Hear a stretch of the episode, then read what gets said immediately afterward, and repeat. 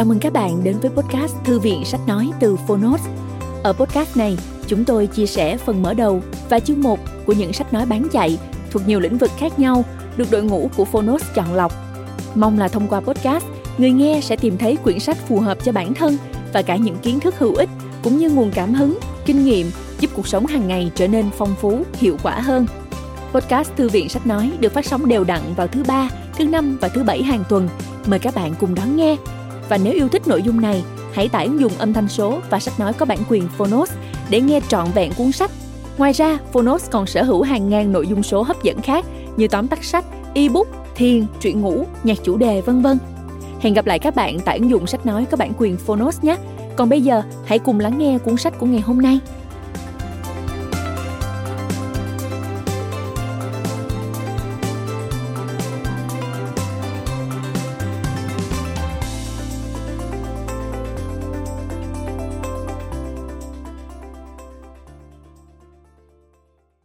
Bạn đang nghe từ Phonos.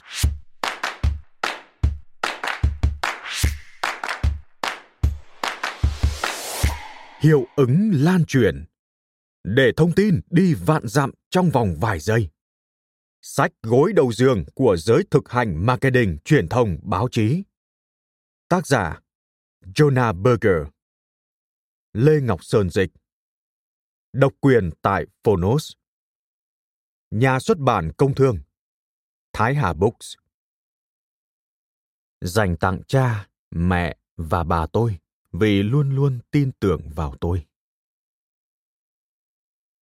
Lời giới thiệu Trong xã hội hiện nay, sự lan truyền thông tin diễn ra với tốc độ và mức độ mà chỉ vài thập kỷ trước chúng ta khó có thể tưởng tượng được.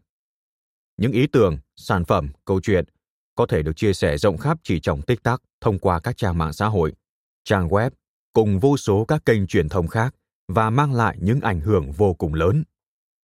Chẳng hạn, nhờ vào đoạn video xay những viên bi lên tới 300 triệu lượt xem mà máy xay sinh tố Blantech bất ngờ được biết đến và nó đã giúp doanh thu của nhãn hàng này tăng vun vút.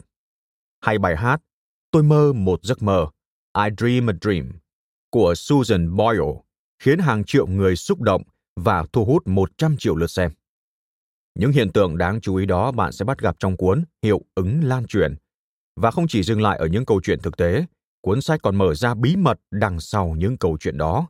Điều gì đã khiến những video, những mẩu thông tin được lan truyền một cách chóng mặt và có ảnh hưởng sâu rộng như vậy? Bằng 6 nguyên tắc được gói gọn trong cụm từ STEPS, kết hợp với những câu chuyện chân thực, lôi cuốn, sống động và những nghiên cứu mang tính đột phá. Tác giả Jonah Berger không chỉ lý giải căn nguyên và tính hiệu quả của sự lan truyền thông tin, mà qua đó còn đưa ra cách thức sử dụng sức mạnh của việc lan truyền này để tạo ra được những hiệu ứng bất ngờ. Dù bạn là doanh nhân, chính trị gia hay nhân viên, cuốn sách cũng sẽ giúp bạn lan tỏa những ý tưởng, thông điệp, sản phẩm một cách thành công ngoài mong đợi.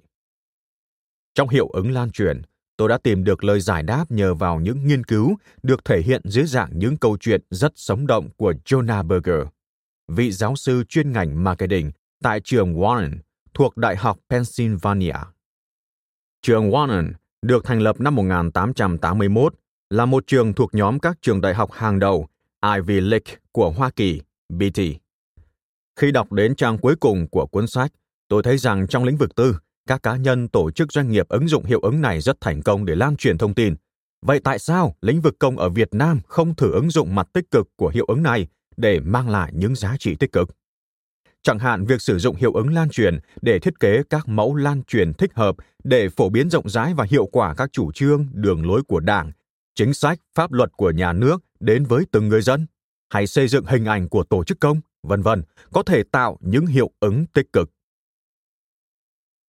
Hiệu ứng lan truyền thực sự là một cuốn sách không thể bỏ qua bởi ngoài nội dung rất giá trị và có tính ứng dụng cao, thì việc chuyển ngữ cuốn sách một cách công phu, cẩn thận và trau chuốt của dịch giả, nhà báo Lê Ngọc Sơn, một người giàu kinh nghiệm dịch thuật trong lĩnh vực khoa học chính trị và truyền thông, còn như một sự đảm bảo rằng ấn bản tiếng Việt của cuốn sách được truyền tải một cách đầy đủ, chân thực nhất cả về nội dung cũng như ý tưởng của tác giả Jonah Berger. Đây thực sự là một cuốn sách gối đầu giường của giới thực hành truyền thông marketing và các nhà quản trị ở các nước phát triển – nó xứng tầm là một tác phẩm có tính ứng dụng thực tiễn lớn trong lĩnh vực truyền thông hiện nay và trong nhiều năm tới. Phó giáo sư, tiến sĩ Nguyễn Thế Kỷ Lời dịch giả Nghiên cứu về cách thức lan truyền thông tin là một trong những ưu tiên của trường đào tạo truyền thông ứng dụng IAMS. Và thực tế, đã có chuỗi thông tin được tạo ra để thực hiện nghiên cứu này trên môi trường Internet có tên Chuyện trò với thợ cả. Nghiên cứu này bước đầu cho thấy những đặc tính lan truyền của một thông tin trong giới trẻ Việt. Mặt khác, trong quá trình tìm hiểu các sách chuyên ngành và giáo trình cho học viên tại trường IAMS, cuốn Hiệu ứng lan truyền để thông tin đi vạn dặm trong vòng vài giây. Contagious, What Things Catch On đã được đưa vào tầm ngắm là một trong các cuốn must have phải có của trường IAMS cho học viên của mình. Anh em trong nhóm dịch và xuất bản thợ cả của trường liên hệ với giáo sư Jonah Berger, tác giả cuốn sách để tiến hành mua bản quyền và dịch làm sách công cụ cho học viên. Tuy nhiên, giáo sư Jonah Berger cho biết, cuốn sách đã được Thái Hà Books mua bản quyền trước đó không lâu. Lúc đó, cảm giác của anh em trong nhóm khá buồn. Vì nhẽ ra, học viên của IAMS có một công cụ riêng để có thể học. Tuy nhiên, lại mừng vì rõ ràng cuốn sách thực sự có giá trị thì một công ty sách chuyên nghiệp mới nhanh tay mua trước.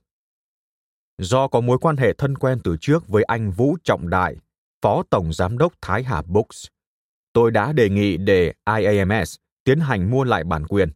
Tuy nhiên, anh Đại lại đề nghị chúng tôi hợp tác bằng cách dịch cho Thái Hà Books và sự tin cậy các kiến thức chuyên ngành trong cùng lĩnh vực. Và đó là lý do để đến thời điểm này cuốn sách này được vinh hạnh nằm trên tay bạn. Do đề cao chất lượng của bản dịch, nên cuốn sách này được chỉnh sửa và hiệu đính dịch của nhiều thành viên trong nhóm dịch và xuất bản thợ cả. Cách làm việc là dịch đối ngẫu, chọn bản dịch tốt nhất để sử dụng, sau đó tiến hành đối soát và hiệu chỉnh trong nhóm. Cách làm này mất khá nhiều thời gian và công sức, nhưng đổi lại là sẽ có một bản dịch vừa ý nhất. Các thành viên trong nhóm đã làm việc với nhiệt tâm tuổi trẻ. Đầu tiên, cần kể đến đóng góp của bạn Phạm Tuấn Dương, trợ lý của chủ tịch, hiệu trưởng trường đào tạo truyền thông ứng dụng IAMS, người làm việc hết sức trách nhiệm. Cuốn sách này cũng có sự hiệu chỉnh xuất sắc của các bạn Phạm Thu Hà, Tạ Thương, sự chăm sóc về hậu cần xuất bản của biên tập viên cao cấp Hồng Tú, sự đốc thúc đầy trách nhiệm của biên tập viên Vũ Thanh Nhàn, sự động viên của anh Vũ Trọng Đại. Đặc biệt, nhóm dịch và xuất bản thợ cả xin được chân thành cảm ơn sự quan tâm, chỉ dẫn, trợ giúp và động viên của Phó Giáo sư Tiến sĩ Nguyễn Thế Kỷ, một chuyên gia uy tín đầu ngành trong lĩnh vực báo chí truyền thông. Cuốn sách không thể thiếu cho bất kỳ ai đang theo làm nghề marketing, truyền thông, báo chí. Sách cũng đặc biệt phù hợp và hữu ích cho những nhà quản trị ở bất cứ ngành nghề nào nếu muốn sản phẩm được đông đảo công chúng biết tới, trong khi chi phí bỏ ra thấp nhất. Những chính trị gia, danh thủ bóng đá, ca sĩ, vân vân cũng có thể vận dụng các nguyên lý của việc lan truyền thông tin để củng cố và định vị tên tuổi của mình. Các nhà làm chính sách có thể ứng dụng linh hoạt các nguyên lý được nêu trong sách này để làm cho chính sách lan tỏa vào đời sống. Hy vọng bạn đọc thấy cuốn sách này hữu ích cho công việc của mình. Lê Ngọc Sơn, người sáng lập, chủ tịch trường đào tạo truyền thông ứng dụng IAMS. Giới thiệu dịch giả Dịch giả Lê Ngọc Sơn sinh năm 1983 tại Hà Tĩnh. Anh tốt nghiệp cử nhân báo chí khoa báo chí truyền thông, Đại học Khoa học Xã hội và Nhân văn. Thạc sĩ về quản trị công, khoa chính phủ, Đại học Uppsala, Thụy Điển. Hiện đang là nghiên cứu sinh tiến sĩ khoa kinh tế và truyền thông, Đại học Công nghệ Immanau, Cộng hòa Liên bang Đức. Anh cũng là người sáng lập và chủ tịch trường đào tạo truyền thông ứng dụng IAMS, một tổ chức phi lợi nhuận trong lĩnh vực truyền thông, với những cố gắng không ngừng nghỉ nhằm đóng góp vào lĩnh vực giáo dục. Không chỉ được biết đến là một nhà báo, giảng viên tâm huyết và đoạt nhiều giải thưởng lớn ở trong nước và khu vực châu Á, Lê Ngọc Sơn còn là tác giả dịch giả của các cuốn sách Những ngày đợi nắng, nhà xuất bản Hồng Đức năm 2014, Đối thoại chính khách, nhà xuất bản tri thức năm 2008, WTO, Kinh doanh và tự vệ, nhà xuất bản Hà Nội năm 2006, Bốn học thuyết truyền thông, sách dịch, nhà xuất bản tri thức năm 2014. Liên hệ dịch giả www facebook.com gạch chéo PV Ngọc Sơn. Giới thiệu Lý do dẫn đến thành công Trước khi chuyển tới Philadelphia vào tháng 3 năm 2004, Howard Wynn đã có rất nhiều kinh nghiệm trong ngành học liên quan đến dịch vụ khách hàng. Ông đã có bằng MBA, thạc sĩ quản trị kinh doanh về quản lý khách sạn, giúp chuỗi khách sạn Starwood khai trương thương hiệu W và quản lý doanh thu hàng tỷ đô la trên cương vị là giám đốc công ty thực phẩm và đồ uống của Starwood. Nhưng ông không muốn tiếp tục với những điều lớn lao. Ông mong muốn một môi trường làm việc hẹp hơn và tập trung vào nhà hàng hơn. Đó là lý do ông chuyển tới Philly để giúp thiết kế và khai trương một nhà hàng nhỏ và sang trọng chuyên về đồ nướng mang tên Barclay Prem. Khái niệm đó khá đơn giản. Barclay Prem sẽ đem lại trải nghiệm về một nhà hàng đồ nướng tuyệt vời nhất mà thực khách có thể tưởng tượng.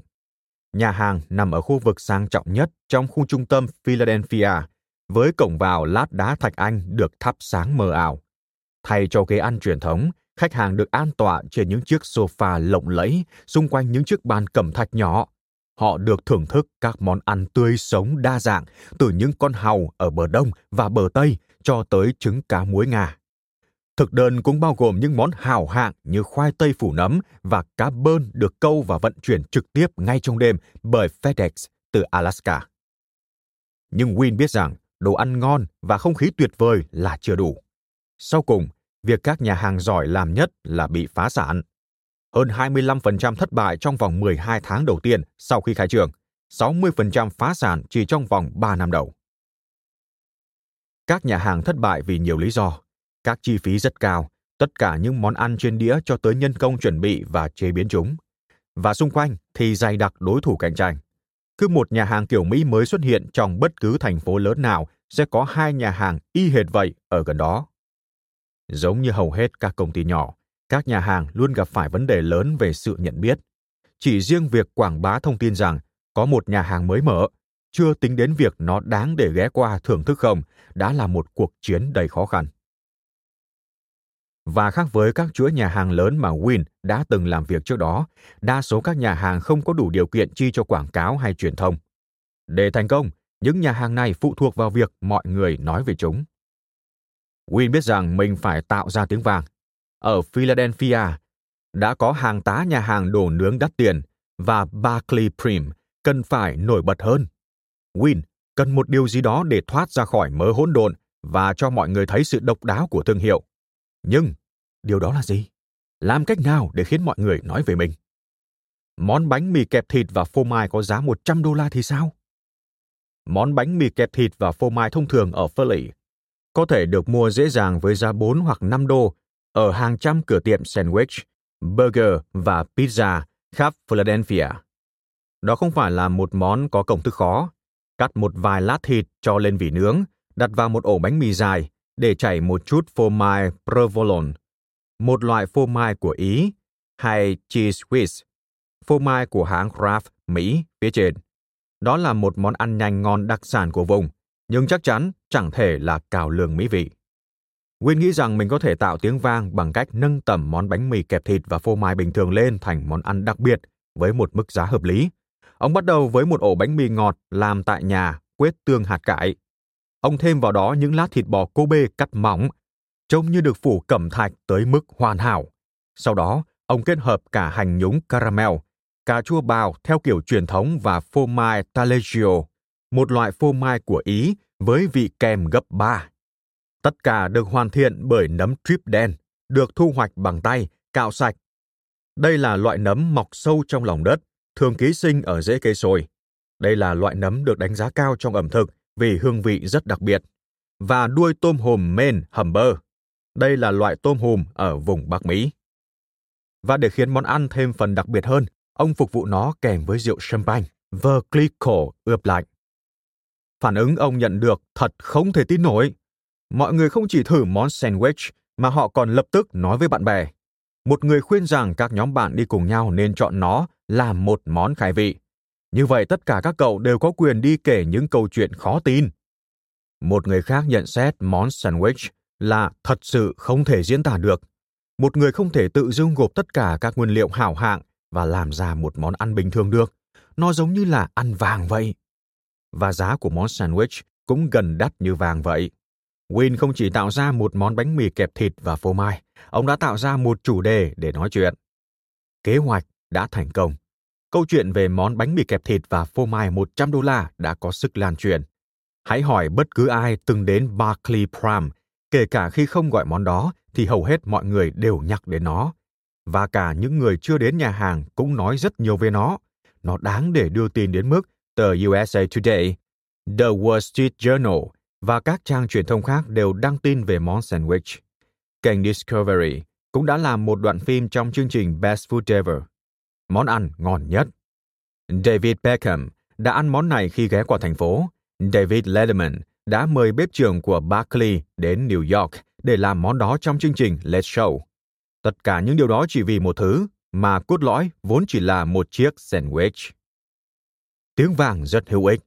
Barclay Prem đã mở được gần một thập kỷ, đối mặt với mọi khó khăn, nhà hàng không chỉ tiếp tục tồn tại mà còn phát triển mạnh. Barclay Prem đã thắng nhiều giải thưởng về đồ ăn và nằm trong danh sách các nhà hàng đồ nướng tuyệt vời nhất ở Philadelphia trong nhiều năm. Nhưng quan trọng hơn, nó thu hút sự quan tâm theo dõi của nhiều người. Barclay Prem đã thành công. Tại sao các sản phẩm, ý tưởng và hoạt động trở nên nổi tiếng? Có rất nhiều ví dụ về những thứ đã trở nên nổi tiếng.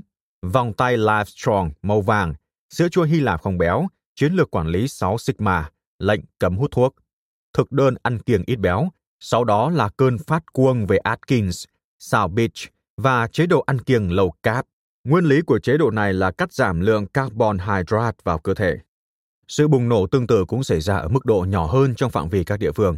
Một phòng tập thể hình sẽ trở thành một điểm đến theo xu hướng. Một nhà thờ hay một giáo đường Do Thái sẽ rất thịnh hành. Tất cả mọi người sẽ đứng sau một cuộc trưng cầu dân ý về trường học. Tất cả đều là ví dụ về sự lan truyền xã hội.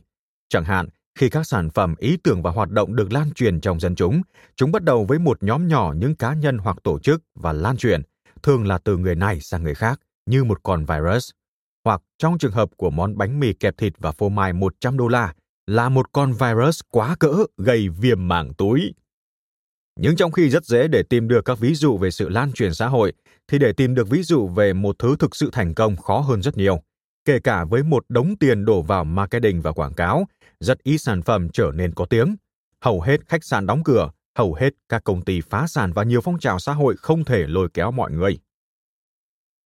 Tại sao một số sản phẩm ý tưởng và hoạt động thành công trong khi một số khác thất bại? Một lý do để các sản phẩm và ý tưởng trở nên phổ biến đơn giản là vì chúng tốt hơn. Chúng ta có xu hướng thích những trang web dễ sử dụng hơn các loại thuốc hiệu quả hơn và các học thuyết khoa học đúng hơn là sai. Vì vậy, khi xuất hiện một thứ có chức năng tốt hơn hoặc làm việc tốt hơn, mọi người sẽ chuyển sang sử dụng thứ đó. Bạn có nhớ màn hình TV hoặc máy tính từng có kích cỡ to đến thế nào không? Chúng nặng và công kênh đến mức bạn phải nhờ vài người bạn hoặc chịu nguy cơ đau lưng để có thể bê chúng lên cầu thang. Một lý do màn hình phẳng thành công là vì chúng có ưu điểm hơn. Không chỉ có kích cỡ màn hình lớn hơn mà chúng còn nhẹ hơn. Việc chúng trở nên phổ biến là không cần bàn cãi. Một lý do khác để sản phẩm thành công là giá cả hấp dẫn. Chẳng ngạc nhiên chút nào khi mọi người thích chi ít tiền hơn là chi nhiều tiền. Thế nên, khi hai sản phẩm tương đối giống nhau đang cạnh tranh, cái nào rẻ hơn thường giành chiến thắng. Hoặc nếu một công ty giảm giá sản phẩm một nửa, điều đó thường giúp tăng doanh số. Quảng cáo cũng đóng vai trò quan trọng. Khách hàng cần phải biết về mặt hàng trước khi họ có thể mua nó, Vậy nên, người ta thường cho rằng chi cho quảng cáo càng nhiều thì sản phẩm càng dễ trở nên phổ biến. Muốn mọi người ăn rau nhiều hơn, chi tiền cho quảng cáo sẽ làm tăng lượng người đón nhận thông điệp của bạn và mua súp lơ. Nhưng dù cho chất lượng, giá cả và việc quảng cáo đều đóng góp cho sự thành công của sản phẩm và ý tưởng, thì chúng không thể giải thích cho toàn bộ câu chuyện. Lấy ví dụ về hai tên riêng Olivia và Rosalie. Cả hai đều là những tên tuyệt vời cho nữ giới. Trong tiếng Latin, Olivia có nghĩa là cây ô liu và được gắn với sự đơm hoa kết trái, sắc đẹp và hòa bình. Rosalie có nguồn gốc từ Latin và tiếng Pháp, nghĩa là hoa hồng. Cả hai đều dài như nhau, kết thúc bởi nguyên âm và có các biệt danh ngắn gọn, dễ thương. và sự thật là có hàng ngàn trẻ sơ sinh được đặt tên Olivia và Rosalie mỗi năm. Nhưng hãy nghĩ một chút, về số lượng người bạn biết với mỗi cái tên, bạn đã gặp bao nhiêu người tên Olivia và Rosalie? Tôi cá rằng bạn biết ít nhất một Olivia, nhưng bạn chẳng biết Rosalie nào cả. Và nếu bạn biết một Rosalie, tôi cá rằng bạn biết vài Olivia. Làm sao tôi lại biết điều này? Olivia là một cái tên thịnh hành hơn nhiều. Vào năm 2010 có khoảng 17.000 đứa trẻ tên Olivia được sinh ra ở Mỹ, nhưng chỉ có 492 đứa trẻ tên Rosalie. Sự thật là trong khi cái tên Rosalie khá phổ biến vào những năm 1920, nhưng nó chưa từng đạt đến đỉnh cao phổ biến mà Olivia đạt được gần đây. Khi cố giải thích tại sao cái tên Olivia trở nên phổ biến hơn Rosalie, những đáp án quen thuộc như chất lượng, giá cả và quảng cáo không có ý nghĩa. Chẳng có cái tên nào thực sự tốt hơn cái tên nào và đều không mất tiền để đặt hai tên này, vì vậy không có sự khác biệt về giá cả. Cũng chẳng có công ty quảng cáo nào cố gắng thuyết phục mọi người đặt tên con họ là Olivia. Chẳng công ty nào quyết tâm khiến cho một cái tên đó trở nên phổ biến kể từ thời Pokemon. Điều tương tự xảy ra với các video trên YouTube. Không có sự khác biệt về giá cả, tất cả đều được xem miễn phí và rất ít video được hỗ trợ bởi quảng cáo hay marketing. Và dù cho một vài video có kinh phí sản xuất lớn hơn thì đa số clip lan truyền nhanh thường bị mờ hoặc không rõ nét, được quay bởi một người không chuyên với một chiếc camera hoặc điện thoại rẻ tiền. Khi sử dụng từ viral lan truyền trong cuốn sách này, tôi chỉ một thứ có xu hướng lây lan từ người này sang người khác. So sánh với bệnh dịch cũng đúng, nhưng không lột tả hết được. Các dịch bệnh cũng lây từ người này sang người khác, nhưng điểm khác biệt chính là độ dài mong đợi của chuỗi lây lan. Một người có thể dễ dàng là người gây nên một dịch bệnh lây cho một số người khác, và từ họ tới một vài người nữa. Cứ như vậy, cho tới khi có một lượng lớn người bị nhiễm, chỉ vì cá nhân đầu tiên đó. Tuy nhiên, chuỗi lây lan dài như vậy ít phổ biến hơn đối với các sản phẩm và ý tưởng. Theo Gon, Watt và Gonstein năm 2012, người ta thường chia sẻ sản phẩm và ý tưởng với người khác, nhưng khả năng người đó sẽ tạo ra một chuỗi dài là rất ít. Vì vậy, khi tôi nói rằng làm việc X sẽ khiến một ý tưởng trở nên có sức lan truyền hơn. Lấy ví dụ như vậy, ý của tôi là nó sẽ dễ lây lan từ người này sang người khác hơn, bất kể việc cuối cùng nó có thực sự tạo nên một chuỗi dài hay lây nhiễm cho một nhóm nhiều hoặc đông người hay không. Vậy nếu chất lượng, giá cả và việc quảng cáo không thể giải thích được lý do tại sao một cái tên riêng trở nên phổ biến hơn một cái khác, hoặc tại sao một video trên YouTube được xem nhiều hơn, thì cái gì có thể? Sự lưu truyền trong xã hội Sức ảnh hưởng mang tính xã hội và sự truyền khẩu. Mọi người thích chia sẻ các câu chuyện, tin tức và thông tin với những người xung quanh. Chúng ta kể cho bạn bè về những địa điểm du lịch tuyệt vời, nói chuyện với hàng xóm về những món hàng rẻ và tán gẫu với đồng nghiệp về việc cắt giảm biên chế. Chúng ta viết những bài đánh giá trực tuyến về các bộ phim, chia sẻ tin đồn trên Facebook và chia sẻ những công thức nấu ăn mà ta vừa thử. Mọi người chia sẻ hơn 16.000 từ mỗi ngày và mỗi tiếng có hơn 100 triệu cuộc nói chuyện về các thương hiệu. Nhưng việc truyền khẩu không chỉ xảy ra thường xuyên, nó cũng rất quan trọng. Những gì người khác nói, email và nhắn tin cho chúng ta có ảnh hưởng rất lớn đến những gì chúng ta nghĩ, đọc, mua và làm.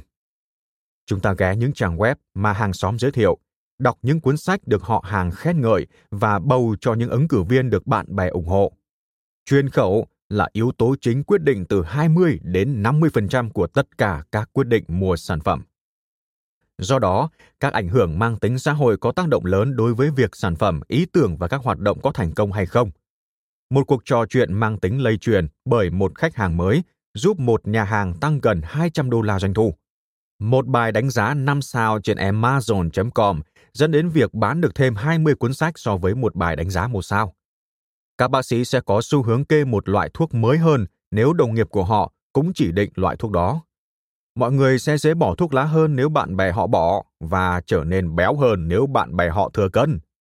Sự thật là trong khi quảng cáo truyền thống vẫn rất hữu ích, thì việc truyền khẩu về các câu chuyện hàng ngày còn có hiệu quả gấp 10 lần. Truyền khẩu hiệu quả hơn quảng cáo truyền thống vì hai lý do. Thứ nhất, nó có tính thuyết phục hơn. Quảng cáo thường nói với ta rằng một sản phẩm tuyệt vời như thế nào. Bạn đã nghe tất cả về việc 9 trên 10 nha sĩ khuyên dùng Grass hay chẳng loại bột giặt nào làm quần áo bạn trắng như thai. Nhưng chính vì các quảng cáo luôn cho rằng sản phẩm của họ là tốt nhất, nên chúng không thật sự đáng tin. Đã bao giờ bạn thấy một quảng cáo Crest nào lại nói rằng chỉ một trên 10 nha sĩ khuyên dùng Crest, hay 4 trên 9 người còn lại cho rằng Crest sẽ làm bạn xấu răng? Bạn bè chúng ta thường có xu hướng nói thẳng, nếu họ thấy Crest có hiệu quả tốt, họ sẽ nói như vậy. Nhưng họ cũng sẽ nói nếu Crest có vị khó chịu hay không làm trắng răng. Sự khách quan và vô tư khiến chúng ta dễ tin tưởng và lắng nghe bạn mình. Thứ hai là sự truyền khẩu có tính định hướng hơn. Các công ty thường cố gắng quảng cáo theo những cách giúp họ tiếp cận được nhiều nhất với những khách hàng quan tâm đến sản phẩm của họ. Lấy ví dụ về một công ty bán ván trượt tuyết. Quảng cáo trên TV trong các chương trình tin tức ban đêm sẽ không có hiệu quả vì nhiều người xem lúc đó không đi trượt tuyết. Vì vậy, công ty đó có thể quảng cáo trong một tạp chí trượt tuyết hoặc ở mặt sau của chiếc vé đi cáp treo tại một dốc trượt nổi tiếng. Mặc dù điều này đảm bảo những người xem quảng cáo đều thích trượt tuyết, nhưng công ty cuối cùng vẫn sẽ tốn rất nhiều tiền vì đa số đều không cần mua ván trượt mới. Mặt khác, truyền khẩu thì được hướng đến nhóm đối tượng có sự quan tâm một cách tự nhiên. Không phải ai chúng ta cũng chia sẻ tin tức hay khuyên dùng một thứ gì đó với tất cả những người xung quanh. Thay vào đó, chúng ta có xu hướng lựa chọn những người mà ta nghĩ nhất định có hứng thú với thông tin được chia sẻ. Chúng ta sẽ không nói với một người bạn về đôi ván trượt tuyết mới nếu ta biết người đó ghét trượt tuyết. Và chúng ta cũng sẽ không nói với một người chưa có con về cách nào thay tá tốt nhất. Chuyên khẩu thường tiếp cận được những người thực sự quan tâm đến điều đang được thảo luận. Chẳng lạ gì khi những khách hàng do được bạn bè giới thiệu sẽ chi nhiều hơn, mua nhanh hơn và mang lại lợi nhuận cao hơn. Tôi bắt gặp một ví dụ đặc biệt về cách mà sự truyền khẩu cải thiện sự định hướng trong một bức thư vài năm trước. Đôi khi, các nhà xuất bản sẽ gửi sách miễn phí cho tôi. Nó thường liên quan tới marketing và nhà xuất bản hy vọng rằng nếu tôi được cho sách miễn phí, tôi sẽ chỉ định cuốn sách này cho các học sinh của mình. Và trong lúc đó sẽ bán giúp họ hàng tá sách. Nhưng vài năm trước, một công ty đã làm điều này khác đi một chút. Họ gửi cho tôi hai bản của cùng một cuốn sách. Hiện giờ, nếu tôi không nhầm, thì chẳng có lý do gì để đọc bản thứ hai, khi tôi đã đọc xong bản thứ nhất, nhưng nhà xuất bản đó nhắm tới một mục đích khác. Họ gửi một tờ ghi chú giải thích lý do tại sao họ nghĩ cuốn sách sẽ tốt cho học sinh của tôi, và cũng nói rằng họ gửi bản thứ hai để tôi có thể chuyển đến những đồng nghiệp có hứng thú. Đó là cách truyền khẩu cải thiện sự định hướng. Thay vì gửi sách cho tất cả mọi người, nhà xuất bản khiến tôi và những người khác làm việc định hướng cho họ giống như một chiếc đèn dọi khi mỗi người nhận được bức thư đôi họ sẽ tìm trong mạng lưới quan hệ cá nhân của mình xác định người mà cuốn sách có liên quan nhất và chuyển nó cho họ tạo nên sự truyền khẩu nhưng bạn có muốn biết điều tuyệt nhất về truyền khẩu không? Ai cũng có thể có nó. Từ những công ty nằm trong danh sách Fortune 500, tức 500 công ty lớn nhất Hoa Kỳ theo tổng thu nhập của mỗi công ty, đang cố tăng doanh thu cho đến những nhà hàng góc phố đang cố gắng lấp đầy các bàn ăn và từ những tổ chức phi lợi nhuận chống béo phì cho đến những chính trị gia mới đang cố gắng có được nhiều phiếu bầu hơn. Chuyên khẩu giúp mọi thứ trở nên được ưa chuộng. Chuyên khẩu giúp các công ty B2B kiếm khách hàng mới từ những khách hàng cũ và nó không đòi hỏi hàng triệu đô la quảng cáo, nó chỉ đòi hỏi làm thế nào để mọi người nói về nó. Thử thách ở đây là làm sao để làm được điều đó. Kể từ khi mới bắt đầu cho đến khi phát triển mạnh mẽ, mọi người đã đón nhận truyền thông xã hội là làn sóng của tương lai. Facebook, Twitter, YouTube và các kênh khác được xem là những hình thức để gây dựng một nhóm người tiêu dùng có sự quan tâm và tiềm năng. Các thương hiệu đăng quảng cáo, các nghệ sĩ mong muốn đăng tải video và các công ty nhỏ đăng thông tin về giá cả. Các công ty và tổ chức đã vấp phải chính mình trong cơn vội vã để gây tiếng vang, Logic ở đây khá dễ hiểu. Nếu họ có thể khiến mọi người nói về ý tưởng của mình hoặc chia sẻ nội dung họ tạo ra, nó sẽ lan truyền qua các mạng truyền thông xã hội như một con virus, giúp sản phẩm hoặc ý tưởng của họ trở nên phổ biến ngay lập tức. Nhưng có hai vấn đề với cách tiếp cận này, tập trung và tiến hành. Hãy giúp tôi trả lời nhanh các câu hỏi sau. Bao nhiêu phần trăm sự truyền khẩu bạn nghĩ xảy ra trên mạng? Nói cách khác, bao nhiêu phần trăm của các cuộc nói chuyện xảy ra trên các mạng truyền thông xã hội, blog, email và các phòng chat? Nếu bạn cũng như hầu hết mọi người, chắc bạn sẽ đoán khoảng tầm 50 hay 60%. Một vài người có đáp án trên 70%, và một số khác đoán thấp hơn nhiều. Nhưng sau khi đặt câu hỏi này cho hàng trăm học sinh và những người đi làm, tôi thấy câu trả lời trung bình là 50%. Và con số đó hoàn toàn hợp lý. Dù sao đi nữa, chắc chắn là các mạng truyền thông xã hội đã bùng nổ trong thời gian gần đây. Hàng triệu người sử dụng những trang web này hàng ngày và hàng tỷ thông tin được chia sẻ mỗi tháng. Những công nghệ đó cho phép việc chia sẻ giữa một nhóm người trở nên dễ dàng và nhanh chóng hơn. Nhưng 50% là đáp án sai. Sai rất nhiều là đằng khác. Con số thật sự là 7%. Không phải 47, không phải 27 mà là 7%. Nghiên cứu của Caliphate Group cho thấy chỉ có 7% sự chuyên khẩu diễn ra trực tuyến. Hầu hết mọi người đều rất ngạc nhiên khi nghe con số đó. Nhưng thế thì quá thấp. Họ phản đối. Mọi người dành một lượng thời gian khổng lồ trực tuyến. Điều đó đúng, mọi người dành khá nhiều thời gian lên mạng, gần 2 tiếng một ngày theo ước tính, nhưng chúng ta quên rằng con người cũng dành rất nhiều thời gian ngoài đời thực. Sự thật là thời gian đó gấp 8 lần thời gian lên mạng, và nó tạo ra rất nhiều thời gian cho các cuộc trò chuyện ngoài đời. Chúng ta thường có xu hướng đánh giá quá cao truyền khẩu trực tuyến, online word of mouth, vì nó dễ nhận thấy. Các trang truyền thông xã hội cung cấp các dữ liệu tiện lợi của các clip, bình luận và những nội dung khác mà chúng ta chia sẻ trực tuyến. Vì vậy, khi nhìn vào đó, nó có vẻ rất nhiều. Nhưng chúng ta không nghĩ nhiều như thế về các cuộc nói chuyện ngoài đời trong cùng khoảng thời gian đó vì chúng ta không thể dễ dàng thấy chúng Chẳng có ai ghi lại cuộc tán gẫu với Susan trong bữa trưa hay cuộc trò chuyện với Tim khi chờ bọn trẻ tan học. Nhưng dù cho chúng không dễ thấy, chúng vẫn có ảnh hưởng lớn tới hành vi của chúng ta. Hơn nữa, trong khi một người có thể cho rằng truyền khẩu trực tuyến tiếp cận được nhiều người hơn, điều đó không phải lúc nào cũng đúng. Chắc chắn, những cuộc nói chuyện trực tuyến có thể tiếp cận nhiều người hơn. Dù sao đi nữa, trong khi nói chuyện mặt đối mặt thường chỉ diễn ra giữa hai người hoặc giữa một nhóm nhỏ đếm trên đầu ngón tay, thì một trạng thái được cập nhật trung bình được gửi đến hơn 100 người. Nhưng không phải tất cả những người nhận tiềm năng đó đều đọc được các thông điệp. Con người bị ngập trong các thông tin trực tuyến, vì vậy họ không có thời gian đọc tất cả các trạng thái được cập nhật, tin nhắn hay các thông tin mới được gửi cho mình. Ví dụ, một vài bài tập nhỏ giữa các học sinh của tôi cho thấy dưới 10% bạn bè của các học sinh đó trả lời những thông tin mà họ đăng lên. Hầu hết các bài đăng trên Twitter còn nhận được phản hồi ít hơn. Các cuộc hội thoại trực tuyến có thể tiếp cận số lượng người rất lớn, nhưng các cuộc nói chuyện ngoài đời có thể sâu sắc hơn. Rất khó để chắc chắn rằng các mạng truyền thông xã hội là lựa chọn tốt hơn. Do đó, vấn đề đầu tiên của sự cường điệu đối với truyền thông xã hội là mọi người thường bỏ qua tầm quan trọng của việc truyền khẩu ngoài đời. Offline word of mouth. Kể cả khi chúng phổ biến hơn và có tiềm năng gây ảnh hưởng nhiều hơn là truyền khẩu trực tuyến. Vấn đề thứ hai là Facebook và Twitter chỉ là công nghệ, không phải chiến lược. Marketing truyền khẩu chỉ có tác dụng khi mọi người thực sự nói về điều đó. Các quan chức y tế có thể cập nhật trạng thái hàng ngày về tình dục an toàn, nhưng nếu không ai truyền tải thông điệp này, chiến dịch vẫn sẽ thất bại. Chỉ đăng bài lên Facebook hay cập nhật thông tin trên Twitter không có nghĩa là những thứ đó sẽ được chú ý hoặc lan truyền. 50% video trên YouTube có lượt xem dưới 500. Chỉ 1 phần 3 của 1% được xem nhiều hơn 1 triệu lần. Sử dụng sức mạnh của truyền khẩu trực tuyến hay ngoài đời đòi hỏi ta phải hiểu về việc tại sao mọi người nói về những điều đó và tại sao một số thứ lại được nói và chia sẻ nhiều hơn những thứ khác.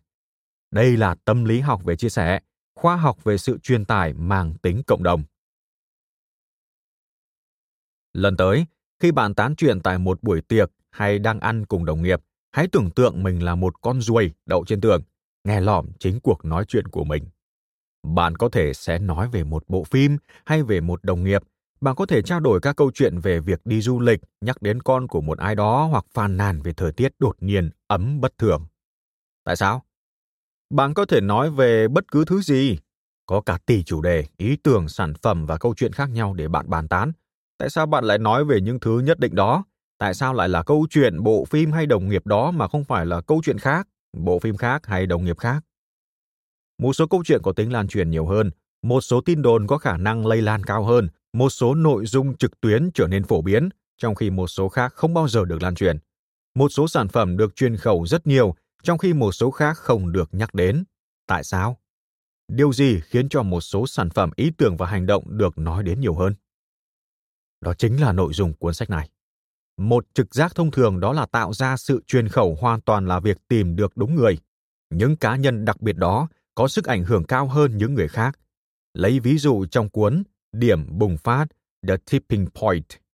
Malcolm Gladwell biện luận rằng sự lan truyền trong toàn xã hội được thúc đẩy bởi công sức của một nhóm nhỏ những người khác biệt. Những người được ông gọi là chuyên gia, người kết nối và người bán hàng. Những người khác thì cho rằng một trong 10 người Mỹ sẽ nói cho 9 người còn lại phải bầu cử như thế nào, ăn ở đâu và mua cái gì. Những người làm marketing chi hàng triệu đô la để tìm ra những người được gọi là người lãnh đạo ý kiến này và khiến họ tán dương sản phẩm của mình. Những chiến dịch chính trị tìm những người có ảnh hưởng để ủng hộ phe mình. Quan điểm ở đây là bất cứ thứ gì những con người đặc biệt này chạm vào sẽ biến thành vàng. Nếu họ đón nhận hoặc nói về một sản phẩm hay ý tưởng, nó sẽ trở nên thịnh hành. Nhưng các hiểu biết thông thường là sai lầm. Đúng.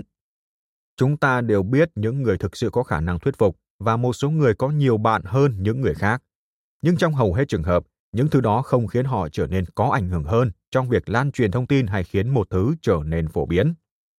Hơn nữa, với việc tập trung quá nhiều vào người đưa thông điệp, chúng ta đã bỏ qua một động lực rõ ràng hơn rất nhiều của việc chia sẻ. Thông điệp. Để so sánh, hãy nghĩ về các trò đùa. Chúng ta đều có những người bạn có thể kể chuyện tiếu lâm hay hơn mình. Mỗi khi họ kể chuyện là cả phòng phá lên cười. Nhưng những câu chuyện cười cũng rất đa dạng. Một số thì luôn gây cười, cho dù do ai kể. Mọi người đều cười, kể cả khi người kể nó không hài hước đến vậy. Các nội dung lan truyền cũng vậy, nó lan truyền tự nhiên đến mức việc ai là người nói không quan trọng, bất kể họ có thực sự thuyết phục hay không và bất kể họ có 10 hay 10 ngàn người bạn. Vậy có gì trong một thông điệp để khiến người ta muốn truyền bá nó? Không ngạc nhiên chút nào khi các bậc thầy về truyền thông xã hội và những người thực hiện tạo ra sự truyền khẩu đưa ra khá nhiều phỏng đoán. Một giả thiết thường thấy đó là sự lan truyền hoàn toàn ngẫu nhiên, rằng không thể đoán trước việc một video hay một nội dung sẽ được chia sẻ nhiều hay không. Những người khác lại phỏng đoán dựa trên các trường hợp được nghiên cứu và giải thoại. Vì rất nhiều trong số những clip phổ biến nhất trên YouTube đều hài hước hoặc dễ thương, có trẻ con và mèo con, nên bạn sẽ thường nghe thấy rằng sự hài hước và dễ thương là yếu tố chính tạo nên sự lan truyền. Nhưng những lý thuyết đó đã bỏ qua việc rất nhiều các video hài hước hay dễ thương nhưng không được nhiều người biết đến. Tất nhiên là có một vài clip mèo được hàng triệu người xem, nhưng đó chỉ là những trường hợp nổi trội không phải là điều thường thấy. Hầu hết các clip loại đó chưa được đến 100 lượt người xem. Bạn cũng có thể quan sát thấy rằng Bill Clinton, Bill Gates và Bill Cosby đều rất nổi tiếng và đưa ra kết luận rằng đổi tên mình thành Bill sẽ đưa bạn đến với sự giàu có và nổi tiếng. Mặc dù sự quan sát đầu tiên đúng, nhưng kết luận rút ra từ đó lại hoàn toàn vô lý. Bằng việc chỉ nhìn vào một vài clip lan truyền thành công, người ta đã bỏ qua việc rất nhiều nội dung khác cũng mang tính chất như vậy, nhưng hoàn toàn không thu hút được bất cứ sự chú ý nào. Để hiểu rõ điều gì khiến mọi người chia sẻ nội dung, bạn phải nhìn vào cả những thành công và thất bại, và thường là xem xét liệu có phải những tính chất nhất định sẽ dẫn đến thành công hay không. Có phải một số thứ vốn dĩ đáng để được truyền khẩu không? Đến thời điểm này bạn có thể tự nói với bản thân rằng thật tuyệt, có những thứ có thể được lan truyền nhiều hơn những thứ khác, nhưng liệu có thể khiến một thứ được lan truyền mạnh hơn hay là có những thứ vốn dĩ đã có sức lây lan rất mạnh rồi? Smartphone, điện thoại thông minh thường hấp dẫn hơn việc hoàn thuế. Chú chó biết nói chuyện thì thú vị hơn việc sửa chữa những sai lầm. Các bộ phim của Hollywood sẽ ấn tượng hơn là máy nướng bánh hoặc máy xay sinh tố. Có phải những người tạo ra những thứ hấp dẫn hơn đó giỏi hơn những người tạo ra các thứ còn lại? Có phải một số sản phẩm và ý tưởng sinh ra đã có sức lan truyền trong khi những cái khác thì không? Hoặc một sản phẩm hay ý tưởng có thể được sắp đặt để trở nên có sức lây lan hơn hay không? Tom Dixon đang đi tìm việc. Anh sinh ra ở San Francisco, theo đạo Mormon, một đạo tin lành trong 23.000 giáo phái tin lành ở Bắc Mỹ, và học trường đại học Brigham Young ở thành phố Salt Lake. Tốt nghiệp năm 1971 với tấm bằng kỹ sư. Anh về nhà sau khi tốt nghiệp, nhưng thị trường việc làm khá khắc nghiệt và không có nhiều cơ hội. Vị trí duy nhất anh có thể tìm là ở một công ty sản xuất các dụng cụ tránh thai và kiểm soát sinh đẻ. Những dụng cụ này giúp tránh thai, nhưng cũng có thể được coi như các dụng cụ phá thai. Chúng đi ngược với đức tin của Tom. Một người theo đạo Mormon giúp sản xuất các công cụ kiểm soát sinh đẻ. Đã đến lúc tìm một công việc mới. Tom đã luôn quan tâm đến việc làm bánh. Khi thực hiện thú vui của mình, anh để ý rằng không có loại máy xay gia đình nào rẻ để làm bột mì cả. Vì vậy, Tom đã sử dụng kiến thức học được trong trường của mình. Sau khi thử nghiệm với một động cơ máy hút bụi giá 10 đô la, anh tạo ra một thứ có thể nghiền bột với giá rẻ hơn bất cứ thứ gì trên thị trường. Chiếc máy tốt đến mức Tom bắt đầu sản xuất trên diện rộng. Việc kinh doanh khá ổn và việc thử nghiệm với các cách xử lý thực phẩm khác nhau khiến anh quan tâm đến các máy xay sinh tố nói chung. Không lâu sau, anh trở lại Utah để mở một công ty máy xay sinh tố riêng. Vào năm 1995, anh sản xuất chiếc máy xay sinh tố gia đình đầu tiên và năm 1999, Blendtec đã được thành lập. Nhưng dù cho sản phẩm rất tốt, vẫn chẳng ai biết đến nó. Đến năm 2006, Tom thuê George Wright, một sinh viên cũng tốt nghiệp Đại học Brigham Young, làm giám đốc marketing cho mình. Về sau, George thường nói đùa rằng ngân quỹ dành cho marketing ở công ty cũ của mình còn nhiều hơn tổng doanh thu của Blendtec. Một hôm, trong những ngày đầu tiên đi làm, George thấy một đống mùn cưa trên sàn nhà máy sản xuất. Vào thời gian này không có việc thi công nào diễn ra. Điều đó khiến George băn khoăn. Việc gì đang diễn ra vậy? Hóa ra Tom đang ở trong nhà máy làm những việc hàng ngày anh thường làm, cố gắng phá máy xay sinh tố để kiểm tra độ bền và sức mạnh của máy xay Blendtec. Tom nhét những tấm bảng gỗ cùng những thứ khác vào máy xay và bật nó lên, từ đó tạo ra mùn cưa. Uhm, George đã nghĩ ra cách khiến máy xay của Tom nổi tiếng. Với số vốn chỉ vỏn vẹn 50 đô la, không phải 50 triệu hay thậm chí là 50 ngàn đô la, George đi mua bi, bóng chơi golf và một cái gạt tiền ở sòng bạc. Anh cũng mua một chiếc áo mặc trong phòng thí nghiệm màu trắng cho Tom, giống như một nhà khoa học sẽ mặc. Sau đó anh đặt Tom vào chiếc máy xay sinh tố trước máy quay. George bảo Tom làm chính xác những gì đã làm với tấm bảng gỗ, xem chúng có thể xay được hay không. Hãy tưởng tượng việc cầm một nắm bi ném vào máy xay sinh tố ở nhà bạn. Không phải loại bi rẻ tiền làm từ đất sét hay nhựa mà là loại xịn. Những khối cầu cỡ 1,2 cm làm từ thủy tinh đặc cứng đến mức chịu được một chiếc ô tô cán qua. Đó chính xác là những gì Tom làm. Anh thả 50 viên bi vào trong máy xay của mình và bật chế độ xay chậm.